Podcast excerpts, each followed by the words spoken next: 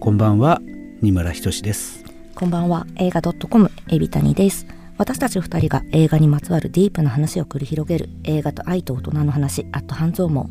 今夜もよろしくお願いしよろします。くお願いしますもうね、2回、えっと、放送、放送というか配信させていただいたんですけど、よく考えたら、俺全然別に映画に詳しい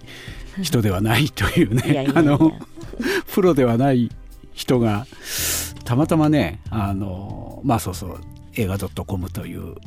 ウェブサイトでも、えーコラムを書かせていただいてるんですけど、なんかね、このラジオをご縁があって始めることになってしまったんですが、映画って いやいろんないろんな映画をね改めてまた見てるんですけど、映画っていいですね。なんなんだろうなんでこんなにいいんだろうって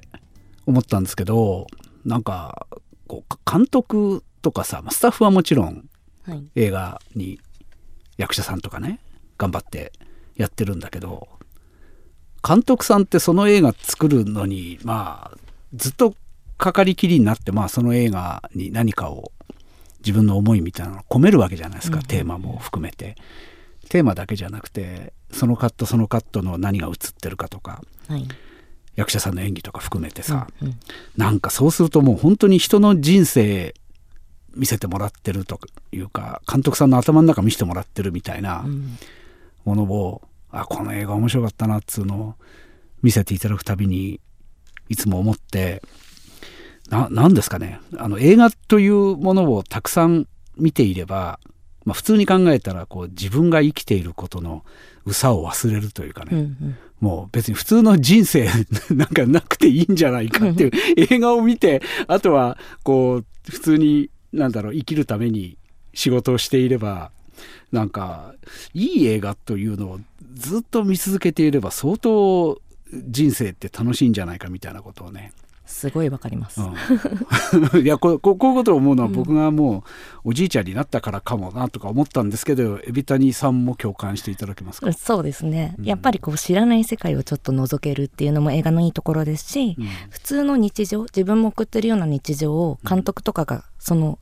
このスクリーンの中だけに切り取る、うん。ここだけをやるあの見せるっていうのでまたなんか世界の見え方が変わってくる、うん。日常の見え方が変わってくるみたいなこともやっぱり映画のいいところだなってすごい思いますね。うん。なんか映画10本とか見るとまあ大げさに言うと10人分の人生というかさまあ10倍にはならないけど、うん。ねえ自分が体験できなかったこととかあこういう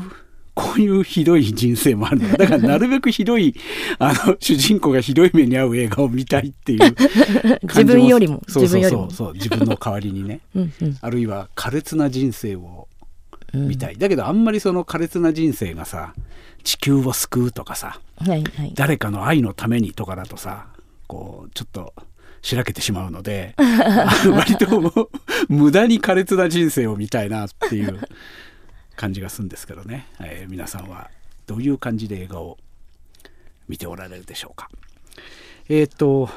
前回ぐらいから、うん。じゃあ、あの次に話す映画を予告しておいて、えーつまり何のためかっていうと我々があんまりネタバレを気にせずにしゃべるためっていうことですよね。はい。見といていただければ、えーネタバレを気にせずにしゃべる見てない人が聞いていてもネタバレを気にせずにしゃべるというですね、えー見ておいていただいた方がまあ助かるけれどもという感じで、えー前回一応ねあのそうですね予告させていただきましたね。昔の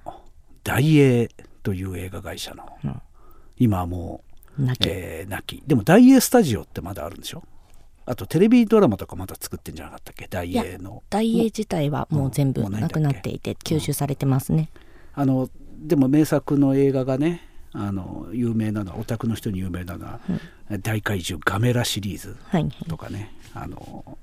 またあれネットフリックスでアニメになるみたいですね。ガメラガメラもうすごいですねネットフリックス。が、うん、いい作品がどんどんどんどん新しくなる。いやあのね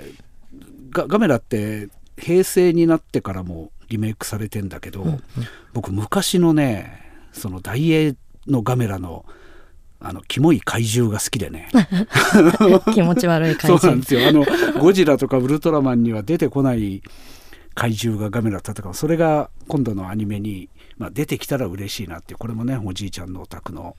えー希望ですけれども。まあそれそれいいや。そんなことはさておき、はい。えーまあその大英ではい。そうそうそう制作された作品。えー、と前回予告して、まあ、今日まで見といてくれた方がいられおらし、えーおられるだろうと思うのは「黒い10人の女」女というね映画を、えータイトルからしてやばい そうですね。これななんでこの映画を見ようってことにしたんだっけ、えっとですね、映画 .com の方で運用している、えーシネマ映画 .com っていう、えー、都度課金制の VOD サービスがありまして、はいはい。まあ、オンライン上の映画館っていうはい。テーマでやらせていただいているんですけど、そちらの方で2月の20日も、あ、19日までですね、えー大英映画祭というものをやらせていただいておりまして、あ実はあの、大映が、えー80周年。あ設立80周年。そうですね。なるほど。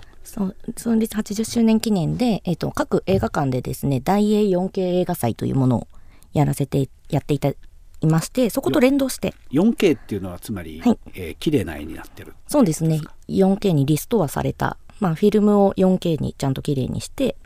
えっと映画館で上映しているっていう形ですね。ってことは、はい。映画館で、えー普通の映画料金払ってみるとすげえ綺麗な感じで昔のモノクロの映画などを大画面で見れると、そういうことです。おしゃれなあれですね。はい。ではいはい。それでうちはあのシネマ映画 .com でやってるのは実は 4K ではないんですけれども、はい。逆にその 4K でやっていない作品っていうのをお家で楽しむっていうテーマで、はい。でその中に黒い10人の女がありまして、はい。まあ、その作品をぜひ二村さんと語りたいなっていうところで、はい。はい、黒い10人の女。で今回テーマさせていただきました。そうそう。だからいくつかねあの、映画 .com で課金でえーこれいくら？さ300いくらで見れるの、330円ですね。330円はい、を、えーシネマ映画 .com に課金すれば見れるしあとなんか2本立てもできるんでしょそうです。えっ、とこ今回、えー、と各主演の女優さんとか俳優さんで分けてはい、やらせていただいておりまして、まあ、今回山本富士子さんの出演作っていうところで「黒い10人の女と私は2歳」というあの育児書が、えー原作になっている ちょっと特殊な。私は2歳ってあれでしょ？なんか生まれ落ちた赤ちゃんが2そうです。歳になってその2歳の赤ん坊の主観で。0歳から2歳までの成長ですね。なるほど。はい、あのー赤ちゃんが、えっと親がどんなふうに自分を育てるかっていうのをつまり当時の、ね、まだ撮影技術 GoPro とかない時代に でかいカメラのフィルムをはい赤ちゃん目線にして。親のお芝居をまあ、赤ちゃん自身も別に第三者的にも撮ってるんですけど、うんうん。赤ちゃんの心の声とかがうんうん。こう漏れ漏れ伝う感じですね。ね。結構、あの私の好きなシーンは動物園で迷子になった時にいろんなちっちゃい子供たちの心の声が吐露されるシーンがあるんですけどそれがすごい面白いのであの私は2歳もぜひ見ていただけると。これはなんかね、はい。あのーちゃんとしたこれからお子さん作るようなうん。愛にあふれたご夫婦には見るといい映画かもしれないですけど。そうですね。あの く平永の黒い10人の女は夫婦とか恋人と見ない方がいいんじゃないかっていうそうなんですよね。感じなんですけど。ただこれあの監督脚本はあの同じ方で市川崑さんと和田ナットさんってあの講師ともにパートナーであった、はあはあはい、お二人が「え黒い10人の女も私は2歳も撮っている」っていう形で。市川崑といえば、はい。その後の角川映画で近代近代一シリーズとかやべえ豪華絢爛なやべえ映画をいっぱい、東京オリンピックとかのはあはあはあも撮られてますね。でもあれですね黒い10人の女そんなあのご豪華絢爛っていうかなななんだろう。まあ何しろ女優さんが10人出てきて、黒いあの一人の男をめぐるねはい。10人の女性がの愛憎劇ですけど、そそんななんだろうな役者さんがいっぱい出ているわけだけどあのご豪華な感じというよりはいやなんかねやべえ恋愛映画っていう感じでしたね。まあそうですね、うん。まあ、この頃の大映がもう年間90本とか撮っている形なので、まあ、そんな一個ずつの予算というよりかどんどんどんどんいろんな作品をいろんな監督が撮っていくみたいな時代なので、はいはい、そういう意味で多分絵絵面として豪華っていうよりかはお話としてっていうところが強いのかもしれないですね。うん。うんうん、10人が全員すごい大女優っていうことでもなかったです主な人は誰が出てるんですか？主演の人が今言った、はい、山本富士子さん、はいはい。であと宮城真理子さん、はい、中村玉緒さん、はい、岸田京子さん、はい、岸恵子さん、っていうところが。恐ろしい人々です。そそれそういった人々を含む10人の腹黒いわけじゃないんだけど 黒いどす黒いものを心に持った、うん、まあすごい純情な人もいればちょっときつい人もいればいろんな女たちを全員を愛人にしている男が えー、船越英二さん、はい、栄一郎さんのお父様ですね。の船越英二さん演じる風正吉ですね、はい、テレビのね、はい、プロデューサーだっけ？そうです、はい、これなんか映画映画なんだけどテレビ業界のテレビのプロデューサーってこんなにセックスしまくってるぞみたいな そういうことを 映画が撮ったわけですよね、うん、テレビドラマではなこれテレビのそういうテレビ局がっていうものができて、はい、でまあマスコミ、はい、すごくお金がそこに新しい産業だっていうことで流れ込んでななんかそういう市川崑さんから見たテレビ業界みたいなそういうあれがあったんですかね？そうですね。あの映画会社的にもそのテレビ局からまあテレビ局を作ってるのが映画会社の集合体だったりするんですけど、うん、まあ、例えばフジテレビジョンって東方松竹文化放送日本放送を大映で作った映画。あのテレビ局。民放のテレビ局っていうのが、はい、当時お金があった映画会社がお金出し合って、はい、でも別に自分たちの映画をもちろんテレビで放送するなんていうのは当時はまだそんな考えてなかった感じなんですかね。なのでテレビ映画っていうもの。テレビドラマを作ろうそうですね。が多くなっていてなので、えーと、テレビ局からその映画会社に下請けじゃないですけど、うん、制作依頼が来て作るみたいな形で作られてて、まあ、ちょうどこの「黒い十人の女」が1961年の作品なんですけど、うんうん、1960年からカラー放送テレビのカラー放送っていうのが開始されて、はいはい、まあ私も歴史で習った3種の人気って言われるテレビ冷蔵庫洗濯機はこう家庭にどんどんなんか欲しいものとしてこうあるもんあの新しいものとして出てきた時期に、うん、やっぱりテレビの放送がいろいろと生放送でいろいろドラマをやったりとかまあ、トークショーをやったりっていうのが、まあ、一番創世期で忙しい時期のテレビ局のお話って感じです。創世期の、まあ、はい、この映画の中にも出てきましたけど、はい、創世期のバラエティ番組はもちろんテレビドラマも全部生放送だったんですよ、ね、いやすごいですよね。ドラマを生放送ってどういうしかもスタジオまあそれこそロケはできないと思うんですけどスタジオでえー、じゃあ3秒後に演技をしてみたいなことをカメラの前で役者が待ち構えていて、生でお芝居をしてたわけですよね。いやびっくりしますよね。なんか、うん、あそこの表現に普通にびっくりしちゃいました。えこんな感じでドラマやってたんだと思って、うん、まあそういうね、はい、あのテレビという新しいものができていく時のなんつうんですかね。まあちょっとえー、こういう言葉を使っていいのかな。あの、まあまあ、これはインターネットのラジオだからいいのかな。まあちょっと、ちょっとどうかしてる、えー、頭が、頭がって言っちゃいけないですね。ちょっとみんなが変になってるとしか思えないような 状況の中で、えー、まあそういうとこが、つまりあれですかね、映画っていうのは、市川崑さんのような売れっ子監督であっても、まあ、1本作ったら終わりがある。1本作っても終わりがないんだよっていう話してましたよね。映画の中で、ね、映画テレビ関係の人たちがね。そういうなんかもういつ終わるかわからない仕事の無限地獄みたいな中で、うん、あれでふっとなんか歯車が狂うとうつ病になったりすると思うんですけどああいう環境の人って、うん、そうではない。まさに歯車がぐるぐるぐるぐる回ってる環境の中での男がまあ、なんであんなにモテるんだっていうよくわからない男性の話なんですけど、はい、まあ、ここからちょっと皆さんねご覧になった前提で話しますけどね、女性の海老谷さんにはい。聞きたいんですけど、あの女たちのさ、はいはい。えーつまり主人公の愛人になる、うん。まあ、み皆さんいい女じゃないですか。ね。なかなかね。あれ分かります？気持ち。いやあのー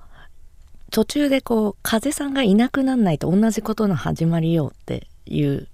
のが話としてあるじゃないですか。テレビ局からいなくなってくれないと、はい。結局またそこにいると同じことが繰り返されるっていうのは、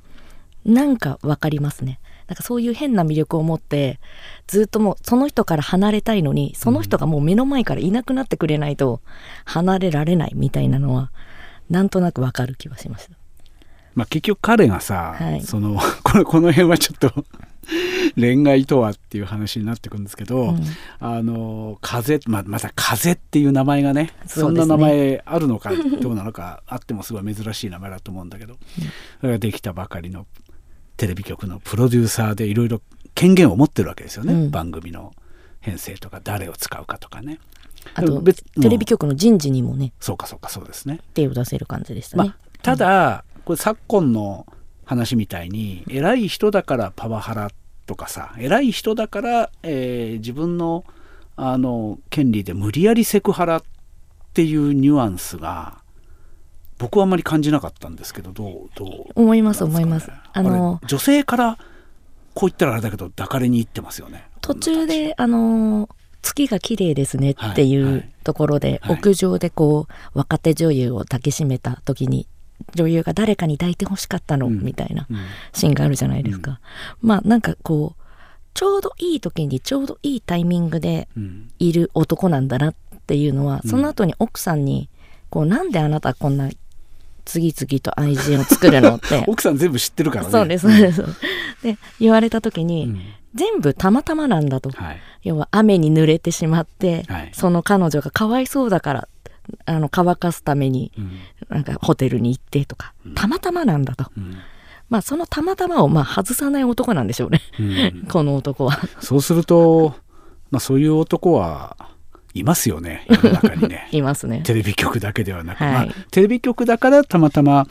タレントさんだったりまあねあのタレントさんだけじゃなくてテレビ局の社員の方、まあ、みんな職場で調達するからねあそうの人ですね。10人の妻を含めた。10人妻とあと9人の愛人を。9人のうちこの身近で調達するやりちんの人って女性から非常に後になってからこの映画みたいな状況になってからさ女性たちがこう会議とかをも持つようになってからめちゃめちゃ評判悪いはいじゃないですか現実には。そうですね。あれあれはやっぱりどうどうなんですかね？本当は身近でやっちゃいけないんだけど今は今はねインターネットがあるからああいうああいうことにはなかなかならないでも逆にインターネットがあるからこそバレますけど。バレますね。あの あんなことやってて連絡取るのどうやって？いやだからそうこういうさ昔のあの良くない恋愛の映画とか昔の不倫の映画とか見るたびに思うんだけどまあ皆さん昔からよくやってましたね LINE も何もない時代に LINE もメッセンジャーもない時代にどうやってスケジューリングしてたんだろうっつう話ですけどまあやってんですよね、人間は。おそらく原始時代からモテる男はああやってモテて。そうですね。なんか。そういう意味でなんか今よりも不倫が、まあ、認められてるっていうか男がなんかこう偉くなったら女の人まあ妾みたいな話ですよね、うん。っていうのがやっぱこの時代もまだある気がしましたね、うんうんうんうん。なんか今じゃそんなこと許されないけれど。あまあねだから、うんいやその話をねあの、はい。女性である海老谷さんから 今言っていただいて僕はぐっといろいろ楽になったんですが、はい。おっしゃる通りですね、うん。あのそう。まあ、この奥さんもまあ嫌だけれども、うん。その双葉山本藤子さん演じる双葉は、岸恵子さん演じる一子にうん。と仲いいじゃないですかそもそもが、うん。なんかえ不思議って思いますよね。愛人1号が、えーまあ岸恵子というねはい、絶世の美女。あのよ洋風の美女ですよね。はい、で、えー愛人1号で一子さんで奥さんが双葉。っていう名前で、まあ、日本風美女の当時のはい。最高の美女山本藤子は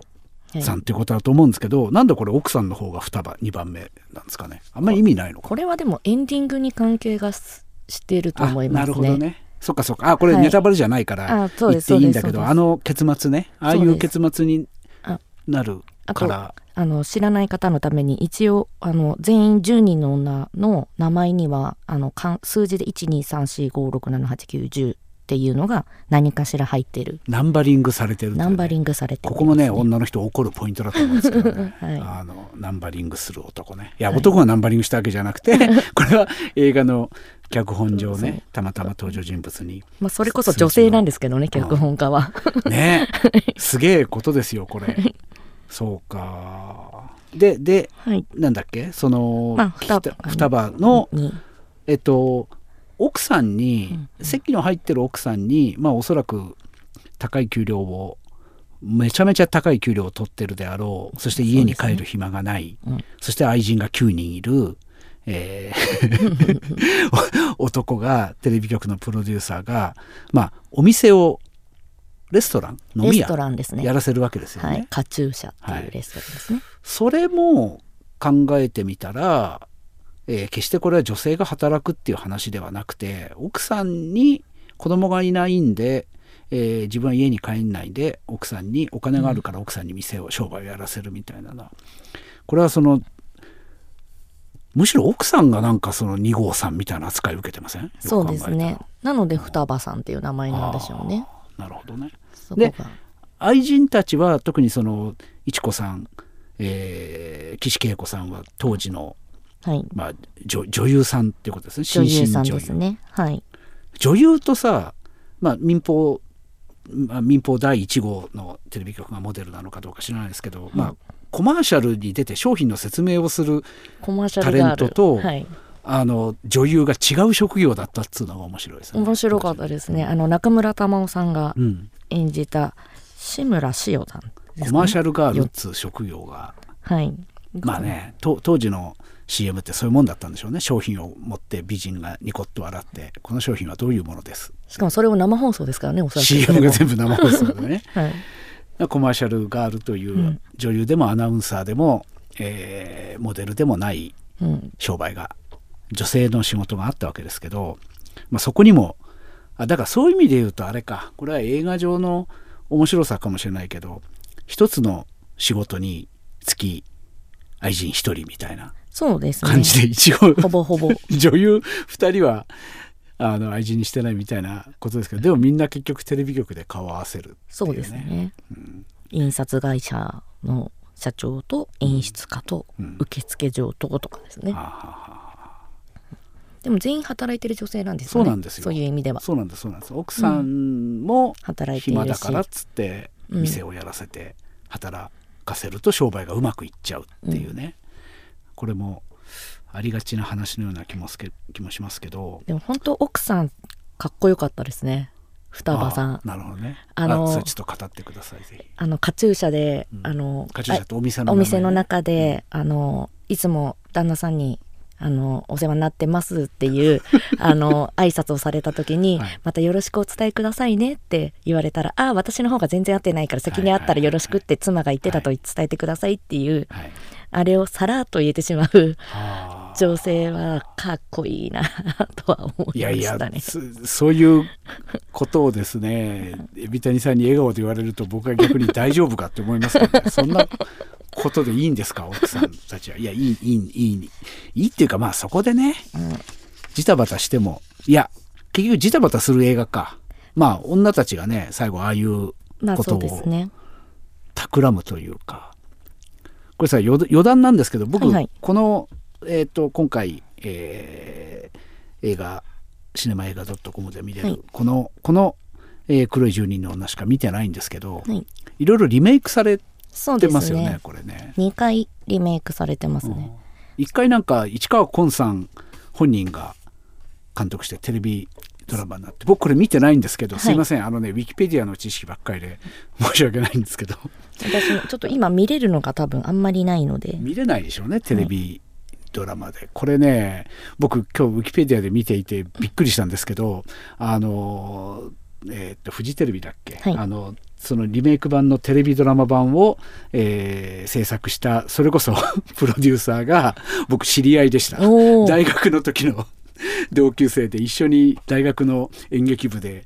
あの演劇をやってたやつがですねはい。あの長部君って言うんですけどその後フジテレビに入って偉くなったっていうのは聞いてたんですけどはいはい。10これも10 10 20年ぐらい前？2000 2000年代2000最初ですね。うん。はい。20年近く前にフジテレビでドラマ化されていて見てないんですけどそれのプロデューサーをで テレビのプロデューサーがいろいろあの10人ぐらい愛人がいるっていうそういう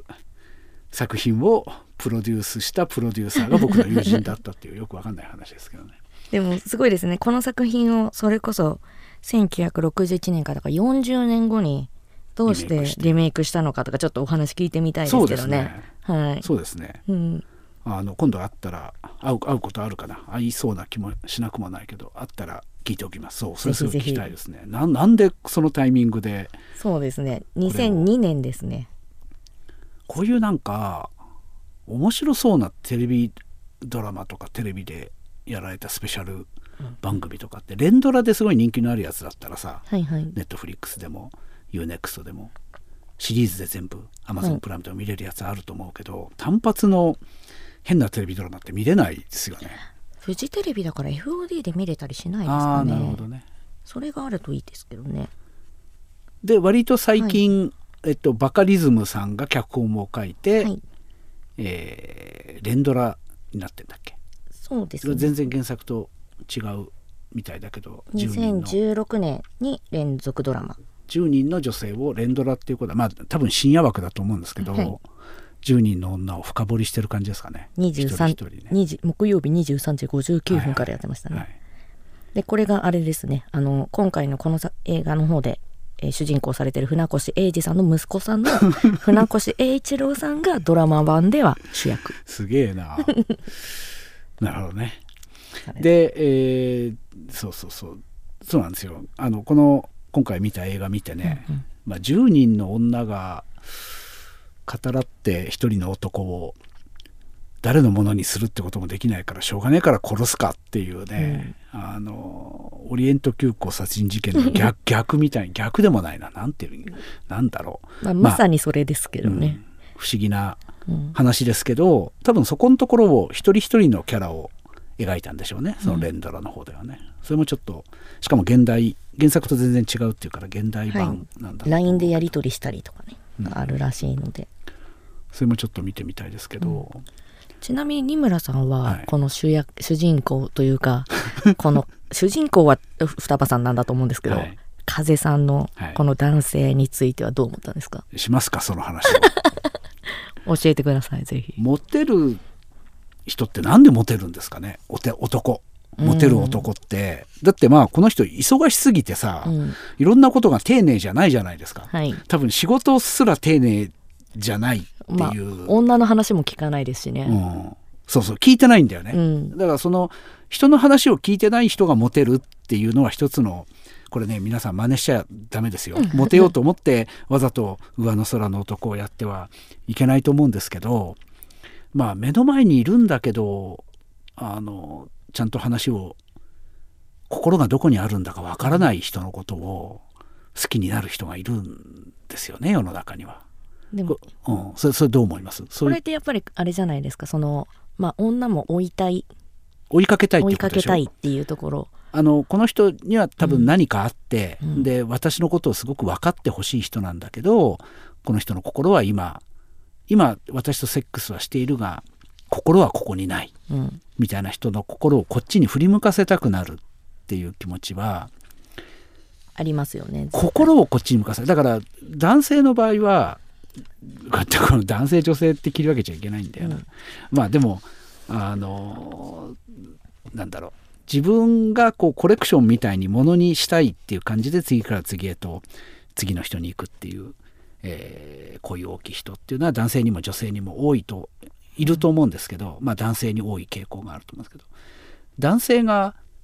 心ここになく。しかもなんかその彼がそのモテてるっていうのはまさにこの映画の主人公のように。なんなんだろうな。別に女を傷つけ傷つけたくてやってるわけじゃなくて、うん。なんかもう本当に風っていうひどい名前だけどひどい名前とか言っちゃった。風さんって方は本当にいていて聞いてたらごめんなさいね。風というもう本当にふわふわした名前なんだけどねえ本当にあのふわっとしてますよね。つまりすごい、うん、あのギラギラしていて、えー、女を次々とものにするっていう感じではなく自然に目の前にいる女の人を口説いてで、スッと去っていく。去っていくわけでもないんだな。必ず、あの、自分の一度関係があった女には、連絡をよこして、うん、まあ、な、何度も、だから毎晩違うとこで寝ていて、その度に隣に違う女性がいるっていうことですよね。うん、そういう人が一体何なのか、その人の謎を解きたいって思うのかな。まあ、でも、その「風」って名前が本当になんか、象徴言えてるなって感じですけど、要はこう通る時はすごいわかるのに 絶対的につかめない。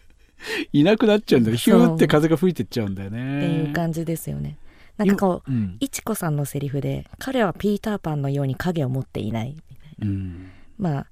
ある意味存在してないってことですよねそれねまあだからふわふわふわふわこう飛んでいってしまうっていうのと、まあ、ピーターパン的な、なんていうかいつまでも幼いというか、うん、地に足をつけれない男っていう感じ。でもまあ、うん、それはさだから女性うんなんつえばいいのかな。生活をしている人から見たら、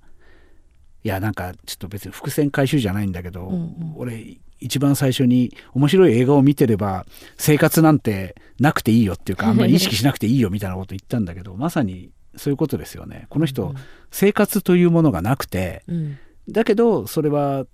世の中から生きるっていうことを降りてるわけではなくてテレビ局でテレビもうできたばかりのそのテレビっていう業界を回すっていう仕事をしていたら、うんうん、お金は入ってくるわけだしゆっくり落ち着いて自分でご飯作って作ったご飯を味わって食べるみたいなことはないかもしれないけど、うん、映画の中でもあったけど出前のカツ丼とかは届くんだよね。まあまあ美味しいものがさお金はあるから、うんうん、仕事でこうわーっとなって頭がぐるぐるしてる中で味わってる暇もないかもしれないけど夜は結構いいとこに飲みに行けたりしてさでもそこでも仕事の話してるみたいなさ、うん、確かにそれは、えー、大人じゃないといえば大人じゃないんだけど、ね、ピーターパンってピーターパンって言葉の意味がまた現代とはちょっと違うのかもしれないんだけどあの地に足がついてないんだけどだからこそ仕事ができていて、うん、なんかさあのこの風さんの映画の中の風さんのいいところはさいや仕事で忙しいんだよみたいなぼやきはするんだけど仕事失敗してますからね。仕事失敗してるからね。仕事失敗もしてるし、うん、結局なんかいろいろその愛人が多すぎてやや問題になったりして、うん、まあ会社の中でそれがバレたりもしてますけどうん。なんだろうな。あの俺は仕事をしてお前らみんなを食わしてるんだみたいな偉そうでは決してなくないですか？この人。威張ってたっけ？どっかで。えっ、ー、とだから最後にあのこう辞職願いを勝手に出された時に、うん、お金はどうするんだ、みたいな時にみんなが出してくれるわよ、それがあなたは幸せだって言ったじゃないって言った時に、俺が働かなくてどうすんだよみたいな、うん、そこの部分ではやっぱ根本的には俺が金を儲けてるっていう部分は女たちに威張ってるわけじゃないですけど、うん、彼のプライドを作っていたものだなっていうふうには思いましたね。なるほどね、うん、そういう解釈ね。僕はちょっとその解釈違っていて、うんうん、えー、っとそうね。いやいや確かにあのお前らがみんな僕に僕を養ってくれるとか言った。まあそれは確かに女10人揃わないと1人の男のテレビ局の偉い人の稼ぎに追いつかないっていう意味もあるのかもしれないけどそうそういうことなのかな？僕あの人あの仕事が好きなわけでもなければ仕事をしてこれは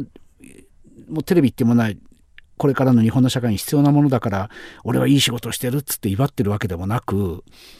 単に仕事をしてないと死んじゃう人というか自分の価値がそこにしかない人なんだと思うんですよ。だから別に最後まで「いや俺はテレビで偉くてお前らにみんな金を出していて、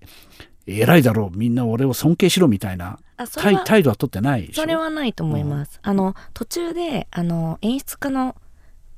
岸田京子さんが、はいはいはい。あの訴えるじゃないですか、はい。変えてくださいって、はい。その時にその部長さんに、うん。女は家庭に入るのが幸せだ、うん。で男はで女はえ子供を産んで社会とつながりをうん。持てるが、男は子供を産めないから、うん。会仕事にこう没頭するみたいな、それはしょうがない。男の方が没頭しやすいのはしょうがないみたいなセリフがあって、うん。まあ彼を描いてるんだなっていうのはすごいそれ思いました、だからなんかこう社会とのつながりに仕事っていうものを求めるみたいな形。だから仕事をしてないと自分は社会との関わりが何一つないっていう、あのそういう割と説明するさ彼うんうん。がどういう人なのかってことを説明岸田京子さんに対して説明役のあのテレビ局のはい上司の人がさ、部長さまあ、あの人非常にまともなサラリーマンというかそうですね。まともじゃないんだけど あの人も働きすぎなんだけど、まあでもあの当時の男性のお金を稼いでるサラリーマンとしてまともまあステレオタイプみステレオタイプなんだと思うんですよ、うん。だから言ってることは相当やべえことを言っていて、まあでもあれ別に男はこう女はこうっていう言い方を外せばうん。働く仕事をするしかない人間はこれ多分現代だったら男でも女でもっていうことになると思うんだけど、あの仕事に生きてる生きることができる人間っていうのがいて、まあ、それはだから別に生まれ落ちての性別の話じゃなくて、うん。えーなんていうのジェンダーっていうんですか、その家を守るとかそういう、まあ、逆にそっちが向いてる男性っていうのも実はいるんだっていうことがあの最近そうですね。当たり前だけど分かってきたはいじゃないですか。あの地に足のついてるうん。が地に足がついてなくてその代わり、えーいろんな人に対してもうその人がいるだけで、まあ、モテてしまうっていうかな、まあ、モテはあんまり関係ないか、まあ、あのその人がいると仕事が回っていくみたいな、うんうん仕事っていうものに対して仕事っていうものもその人を必要としてるしその人も仕事がないと。いやだからさあの 僕もそういうところがあるんで 休みとかいらないんだよね。本当ですか？あのっていうかずっと遊んでるわけですよ。はいはいはい。職場で。仕事と称して仕事と称してずっと遊んでいて、うんうんまあそれでお金になるまあお金にならない仕事もやっちゃうんだけど お金になる仕事とお金にならない仕事が同じなんだよね。どっちもうん。仕事であって、だ基準としてお金ってわけではないってことですうんよね。うんうんうん。そういう人がまあ女たちからあなたが、えーっと仕事をしているから地に足がつかないというか一つの場所にいることができない。まあそれはそうだよね、仕事をずっとしてるから毎晩いろんな女の人のとこにいろいろ帰るわけだから、一ところにいられないわけだから。あなたは仕事を辞めることによってこの家にもう引きこもりになっていなさいみたいなことを彼女が言うわけですよね、はい。いちこさんが。いちこが。あれ当時としてはすごいアイデア。いやだからこの映画思ったより本当に今の人が見て考えること、えー結構ショックなこと多いんじゃないかと思う、僕はショックを受けたんですけど、でも私やっぱふ双葉さんがすごい好きで、はい、双葉さんがその、えー狂言殺人の話をした時に、はい。こう彼女が求める幸せはうん。それ、うん。要はお金があるとか、うん。なんかそれぞれが自立してるとか、そういうことじゃなくて、うん。ただ二人でいたいっうんていう、まあ、制裁で、まあ、それこそなんか10人他の9人の女をなんか許容してるように見える奥さんの本当の願いっていうのは、うん。やっぱりあなたと二人でいたい。そうだね。だったけど、まあ、それをどう頑張っても叶えられないこの男はやっぱりいらないってあの最後彼女が捨てるのはすごいわかるなって思いました。あの奥さんってあの後どうやって生きていく、あでもあのレストラン自体は彼女の経営だから彼女がそのまま生きていけますよね。あのだから全然仕事を、収入には困らなくて、はい。えーあのお店は繁盛していくと思うんだけど、はい。引き続き、えーあれは彼女はもうあの亭主を諦めたっていうか見限ったっていうことなんですかね。そうですね、うん。完全に見限ったってことなんじゃないでしょうか。うん。で、うん。もう本当ラストシーンまで行っちゃいますけど、うんうん。岸恵子さんはつまり事実上の主役である一番目のはい、愛人いちこさんって言うんだっけ？いちこさん彼女は炎上に巻き込まれずうん。車を運転していくわけですよね。自分女がここれもね女がとか言うとこれも男女差別だって言われちゃうんだけど でも女性が車のハンドル握ってる映画っていくつか印象に残ってるのがあるんだけどやっぱりそれ一つの象徴ですよね。そうですね。やっぱ車のハンドルを握るってやっぱ自分の人生のハンドルを握るっていうやっぱりアニメ的には絶対的にあると思うんで、ほんで炎上に巻き込まれず去っていくんだよね。あれまあまあ当時はね別にそのインターネット炎上なんて言葉はないわけだけどあれ要するにあの人生がそこで頓挫しないで進む道を進んでいけるっていうことですよね。まあ、それこそ、まあ、彼はある種あそこで事故って炎上して止まってしまった車なのかもしれない。そういうことか。燃え隣で燃えてるのは彼か。だけどその、あれ彼彼とは彼女は住み続けるっていうことなんですか？一応そうですね。そうですよね。ただあのお別れ会に彼は一切出てこないそうそうそうそう。もうあれどうどうなってるんですか？廃人になってるんですかね？家で。まあまあ閉じ込められて。ね軟禁状態になのか何 なのか。それを見て男の人はあるいは現代の仕事の忙しい男の人はどう思うんだろうな。いやそんな休暇を俺も取りたいよっていうふうに思うのかな。いやでもあの最後のこの家であのやり取りするところあるじゃないですか、はい。であのもう泣き崩れて、はいはい。カーテンをビリーってはい。やってた時にそれこそ岸恵子さんがこうパッて戻ってきて「壊さないでね」っていうのが あれがもともと彼が女たちにやってたこと。だなって思って、ほどね。もう完全にはいなんか特大ブーメランを食らっているなっていうのはやっぱりめちゃくちゃ思います。あそこで初めて男の彼の感情動くんだよね。まあ初め初めじゃないか。その前に仕事を失ったもう行かなくていいよっていう時点で、あでもあれはまあ一種のうつ状態というか、そうです、ね、やることがなくなった状態。激しく動くのはもう本当にあのラストラストですね。だよね。なんか別にあの狂言自殺というか殺されたふりをするところもでなんかなんかねひょうひょうとやってるもんね。そうですね彼はそうか。元に戻れると彼は思ってるんですよねその多分。あの女たちとまあ手切って元に戻れるんじゃない、みたいな。元に戻れるっていうのは奥さんは変わったけれどももう一回テレビで仕事をするみたいなことですよね。まああえっ、と狂言の時はまだ奥さん双葉さんとなので。一緒に企んだのは奥さんだから奥さんとよりを戻してうん。テレビに戻り、ね。えー他の9人の愛人たちには自分が死んだとうん、思っててもらえるっていうね、まあ、どうやったらそんな都合のいいことが思えるんだろうっていう話ですけどまあそんなもんかな。でも自分が実際そうだった。それこそ双葉さんそのお店の名前をカチューシャにしたのが、うん。やり直しをしたいみたいな意味を持たせてカチューシャにしているっていうのを言って、うんであそこで彼が仕事をある種、まあ、辞めるというか休んで一緒にいたらもういらないってなってるうんっていうところが、まあ、やっぱりこう、まあ、彼彼もなんていうか、まあ、女に理想を求めてるわけじゃないけれど、まあ、彼女もすごい風さんに理想を求めて夫婦としてやってたけどいざじゃあ2人並んでみたら違ったねみたいな感じで別れたのかなっていうのはちょっと思いましたね。その地に足をつけるっていうことはさ、うん。人間が体を持ってやっている以上まあそれはね愛人を作るとかセックスをするっていうことも、あるいは女と女っていうか好きな人と隣で寝るっていうこともそれも肉体がやってることなんだけど、うん。まあ何ご飯どうやって食べるんだみたいなさ金さえ稼いでいればご飯食べれるわけじゃないじゃないですか。はい。あの女の人ってまあいろいろ恋に引き裂かれたり男にやばい男に振り回されたりあるいは女の人にもやばい女いっぱいいるけど、うんうん。結局その、まあ、生活があるっていうか、うん。自分の体は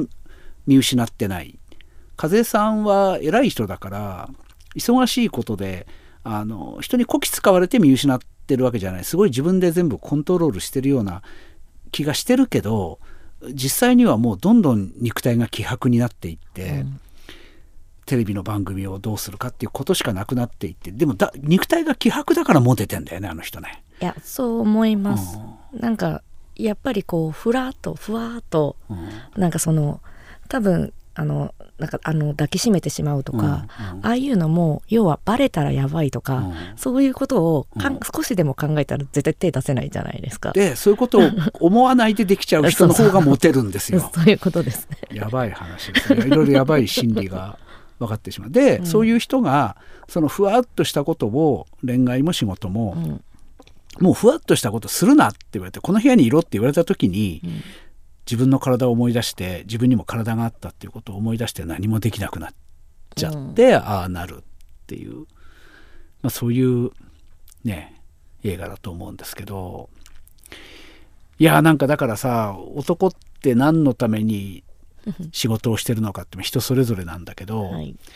生きるために仕事をしてるっていうまともな人もたくさんいると思うんだけど、うんうん。あとその威張るために仕事をしてる、仕事が成功してる人の中でねあとは本当に単なるお金で何か推し活をするためにお金が欲しいからとか。はいはい、はい。まあそれもそれはそれでね、うん。あのそれはそれで僕はいい人生だと思う、まあはいどの人生もいい人生でいい人生です。はい、そう思うんですけど結局その彼が、えー別にモテるために仕事をしてたわけでもうん。ないんだが結果あ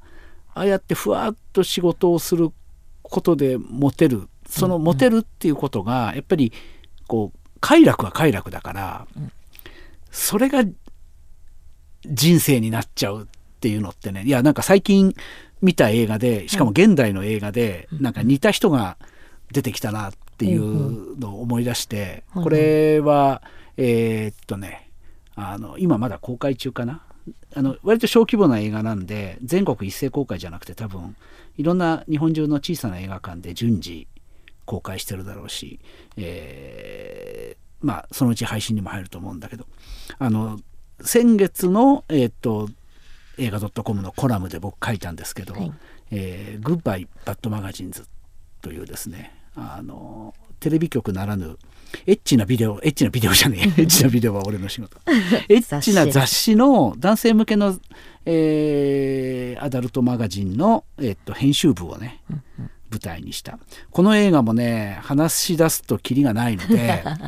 もうあんまり時間がないので、えっと、この映画については、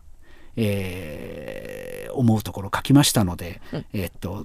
先月の文章の方のねはい。映画 .com の僕のコラムを読んでいただきたいんですけどネタバレ大きなネタバレだなと思ってその文章には書かなかった、うんうん。えーまあ、一人登場人物がいるんですね。はいこれもあの 今これ聞いてる人みんな見てるとは限らないんで大きなネタバレは避けますけれどもまあエロ本の編集部とかね AV 業界にもいいんですけどたまにいる、えーそういう仕事をやっているのにそういう仕事関係の女性にめちゃめちゃモテる男っていうのがいてそれは別にね、まあ、なんでモテるかっていうとそういう仕事なのにこう割とシュッとしてるとかさあの男のギラギラした感じがないとかあのあんまりキモくないとかいろいろ理由はあるんだけど、でもそういうなんていうの外見というか肉体を持った男が別にやっぱり食うためにしょうがなくその仕事をしてるっていう感じではなくて、うん。いやねあの映画いいところはあの滅びていくうん。まあ今別にまだ完全に滅びてはいないんだけど、その経験が良かった頃よりはもう本当にエロの業界って、まあ、ピンチっていう言い方はなんか同情を買ってるみたいだな。まあ景気良くないんですよ。本当にままあ無料で見れるもの。まあ映画とかも若干それもありますしね。はい。はい。ああのただなんか映画っていうものにはこうイベント性っていうかさ、うん。なんかまだテレビ局とかがお金出してまだ踏ん張ってる感じがするじゃない、あと自主映画とかもまあ元気いいっちゃ元気いいじゃないですか、エロの世界ってもちろんねアダルトビデオももう本当にダメなんですけど、うん。あのそれに先んじて、えー紙で印刷されたエうん。ッチな雑誌って、もう本当にお金が回らなくなってるっていう時代がもうあのだいぶ前からやばいやばいと言われててそれがもう10年以上続いてる状態なんですよね。でその状況の中でのそこを舞台にした映画はい。なんで、なんでこの仕事辞めないのって、まあ、家族とかからも言われる人が理由を曖昧にしてそのモテる男ははいはい辞めないわけなんですよ。もう理由は明らかですよね。その世界にいれば彼はモテるうんんですよ。だけどそこでモテるためにそういうエロい世界にいる女の人モデルさんとかねそういうのを抱くためにその仕事してるっていう感じだとそれはギラギラしてしまって、そういうギラギラした人はそういう業界のエッチな業界とかの成功者にたくさんいるんで、はい。そうするとまたかえってモテなくなるなるほですよ。どなるほど。お金だけそうそうおごってもらってそれで終わりみたいな、うんうん。ああなるほど。女の人がセックスしたくなるのはこういう男かっていうのが あのまあ黒い十人の女の風さんもそうなんだけど、そのバッドマガジンに出てくるそのモテる編集者男の編集者も、えーっとまあね結果彼はあんまりその映画の作品の中で幸せにならないで終わるんだけどこれ以上はネタバレなので言いませんが、あのななんなんつうんですかね。あのモテるためにモテようとしてるモテようとしてるギラギラしてる男ではない。だけど明らかにそのキャラクターでその世界にいることが、彼自身の存在理由になっていて、はい。だから彼はもうおそらく給料とかも下がっていってる、あんまり未来のない業界なのにそこに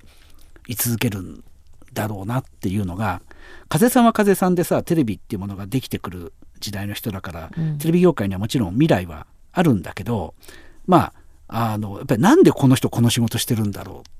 ていうのが実は黒い住人の映画見てるとすごい湧いてくる疑問はいはいであって、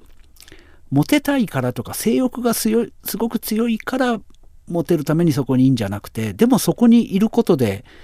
モテてしまうっていう、それがその男の、えー生き生きてるっていう実感になってんだろうなっうんていう、それってかわいそうなことだなというふうに思いました ちょっと。そうかそれはかわいそうなんですね。えどどどうどうなんですかね？モテるっていうことが、はい。自分自身の存在理由になってるまあ他者の評価っていうことだしまあうん。まあ女性もそうだし男性も多分ね年をいけばうん。それがモテなくなってくるもちろんそうですね。その時が悲劇だなと思いますけど、ただね、うん。今現在モテてるっていうことは、うん。モテてるってどういうことかっていうとこれは僕自分の書いた「全てはモテるためである」っていうはい。本にも書いたんですけど、っていうかまあタイトルと矛盾してんですけど